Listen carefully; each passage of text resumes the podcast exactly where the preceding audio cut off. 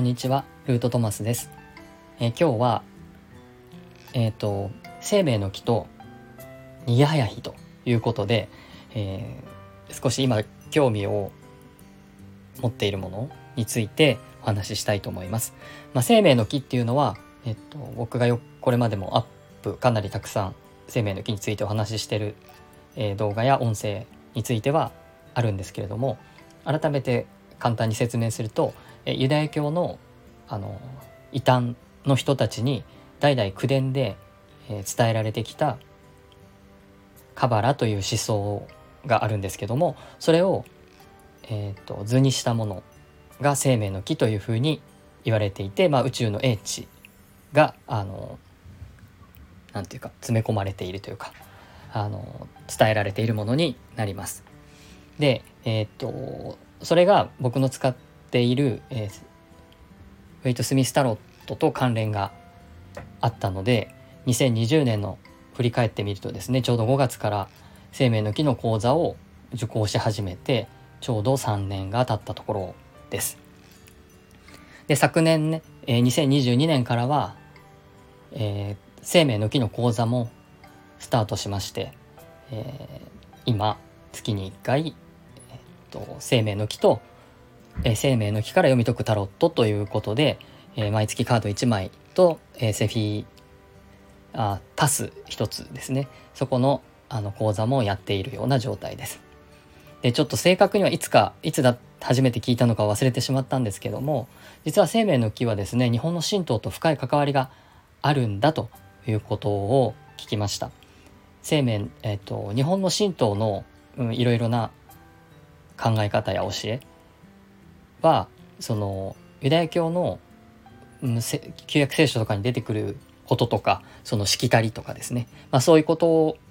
の中にあるものが、とてもその似ているんだというふうに聞いたことがあり、聞いたことがありますというかですね、そういう、まあ、YouTube の動画とかも、あの、たくさんあります。そこからあの言えることは実はそこに、えー、生命の木のカバラの考え方は日本神道の教えが、まあ、入ってるんじゃないかというかですね、えー、そういうふうに、えー、言われているようです。とにかくその両方に共通したものが非常に多いっていうことに関しては例えば日中同祖論っていうような言い方がもう随分前からされるように、えー、あるようです。そしてカバラの生命の木もやはりあのそこに関連してるんだっていうことを、まあ、だんだん知っていく感じになりました。でその中の一つとして、えー、日本の、まあ、神様が、えー、モーゼに、うん、モーゼの10回とあの10回って有名なモーゼですけどもモーゼに生命の木を授けたということやあの生命の木には10個セフィラーというですねあのものがあるんですけれどもそれは、えー、10回の10に対応しているみたいなことも聞いたことがあります。でえっと日本のその神話の中に、えー、有名な三種の神器っていうのがあると思うんですけどそれはあの皆さん今でも、えー、例えば草薙の剣が熱田神宮にあるとかですねえー、収められているというか、まあ、そういうふうにして、えー、今でも、うん、八田の鏡と、え、草薙の剣と、えー、勾玉と。その3つがあの三種の神器として、まあ、天皇のあのお即位の時とかにはあの取り上げられるので聞いたことがあるかもしれないんですけれども一方でですねあのそのそういう宝物以外に、えー、特の神宝っていう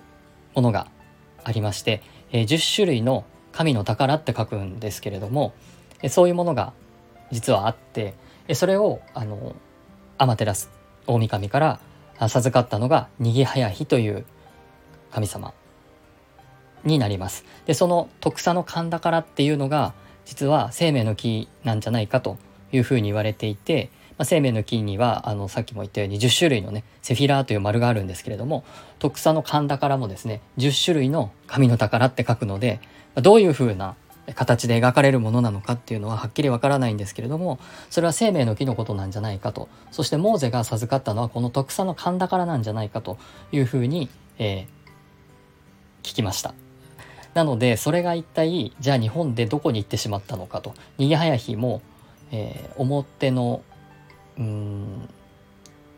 舞台舞台からというかですね。あのふと姿を消してしまうので、えどこへ行ってしまったのかと。でもし生命の木のルーツが日本にあったりするならばやはり日本人としてですねその特産の神田からっていうものについてもちゃんと詳しく知りたいなっていう思いがあって今あのそれを一生懸命調べているところです。すごく不思議なことなんですけども、えー、西洋のあのものだってされている、まあ、イタリアが、まあ、発祥というかですねあの今、えーと、史実で残っているその文文献なり記録なりが残っているものとしてはイタリア発祥でありあのそういうイタリアの中世の文化みたいなものが反映されているようなタロットカードを僕は手に取ったつもりだったし西洋のことを学ん,、まあ、学んでというかそういうカルチャーを学んでそのカードの意味を習得して使ってきたつもりだった。ですけどもまあそれが背景にカバラがねあるっていうことだったとしてもまあせいぜいその中東ぐらいのそういう旧約聖書の世界のことを学んだつもりだった。けれどもなんか学んでいけばいくほどだんだんだんだんその舞台は、えー、世界地図上の東へ東へこう移動していってとうとうその日本の神々と関係があるっていう風になった時にうんこれはなんかこうどういうことかなっていう風な思いがあります。でもその、うん、これは何年前かちょっと忘れてしまったんですけれどもえっ、ー、と僕がいつも見ているその YouTube のマヤリカさんという方がその不動明王は大天使ミカエルであるというふうにあの言っている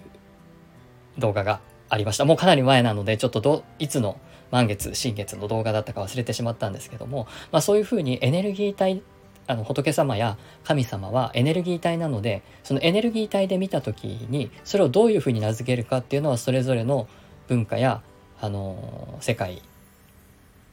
文化やそのなんか価値観的なところで変わってくるんだけれどもでも同じものを指してるんだよっていうようなことを聞いた時にものすごくなるほどと思った覚えがあります。なんで僕がタロットのことをやりながら仏教のことをやってるのかっていうことについて自分の中でもあのはっきりしていなかったのでそのお話を聞いた時にあなるほどエネルギーとして見れば同じものなんだなっていうことを感じました。で今回のこのユダヤの生命の木の教えが日本の特産の神田からだっていう風なものも、まあ、実際には同じようなものかなと今は思っていて、まあ、それを同じこの宇宙の真理がもし一つであるならばそれが西洋の方から見たものと、まあ、東洋の日本から見たものと見る位置が違っていても同じものを見ているわけでそういったものが似たものがあったとしてもやっぱり不思議ではないかなっていうことだというふうに思っています。そしてその生命の木と関連する特産の神田からが日本にあるのにその三種の神器のようにはあの表に出てきていないというところがまたユダヤの方で本流ではない異端の人たちが口伝で伝えてきた特産の神田からあではない生命の木っていうものですね。だからユダヤの本流ではないのであの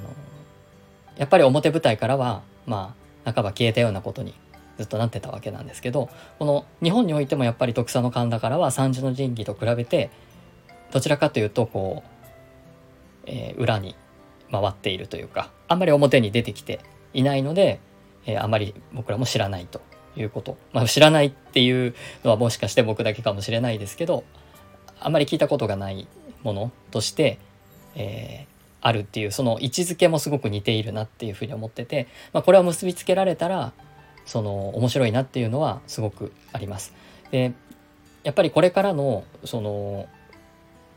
あり方として、え先日もクラブハウスとかで教えてもらったあの聖徳太子コードという本の、まあ、著者の方が話されていたその宗教の融合ということがこれからはあのとてもまあ大事になるというか聖徳太子がしたかったこと和をもって尊しとなすというのはそういう宗教の融合みたいなことをしたかったんではないかっていうようなちょっと本を読んでるわけじゃないので、えーと、正確じゃないかもしれないんですけどもとにかくその和をもって尊しとなすの中身っていうのがあの当時国際都市であった飛鳥の、えー、ところで多くの宗教が一つに、えー、一つにというかですね共存していくっていう世界みたいなことを構想されていたというのを聞いた時にやっぱりその、えー、日本の神道と、えー、ユダヤの、えー、まあ異端ではあるんですけどもそういうカバラの考え方がこうバラバラになっているものではなく一つのものとしてそしてそれがエネルギーとして、この宇宙の真理を伝えるものや描くものとしてあるっていうこと。その両方の側面からあの別々のものとしてあの縦割りで考えるんじゃなくてこう横につないでいくっていうのはこの風の時代には必要な、え、思考かなっていうふうに思っているのでなんとかこれがつながらないかなっていうふうに今は構想しています。はいまだあのなんかこう順を追って正しく順を追ってあのお話できるぐらい消化できてるものではないのであの分かりにくいところもあったと思いますけども、まあ、そういうふうにしてですねこういう古代の教えみたいなものには非常にロマンがあるし、えっと、今だからこそこういう YouTube とか、まあ、インターネットでいろんな情報が調べられるからこそ、えー、知れるあのこともあるのと思うので、えー、また新しい発見とかがねあればお伝えしていきたいなと思いますしその生命の木の講座やこれまでも生命の木のお話はあのしてきているのでそういうところの中にこの神道の教えまだ僕はその仏教のことはあの前から学んではいるんですけどその神道のことっていうのは本当に全然わからないので、まあ、そういうことの、えー、日本人として生命の木を見るっていうその西洋のユダヤ人の人たちが見るのとはまた違って神道の日本人の側から生命の木を見るってなった時にまた全然違うタロットの解釈とかもあのありえるのかなって思うととても楽しみなので、えー、調べていきたいなと思います。はい。今日はそんな生命の木と逃げ早い日のお話でした。えー、もし興味持っていただけたらね、逃げ早い日ってちょっと調べてみていただくと、徳さんの勘だからとかね、あの、面白いと思います。はい、最後までご覧いただきありがとうございました。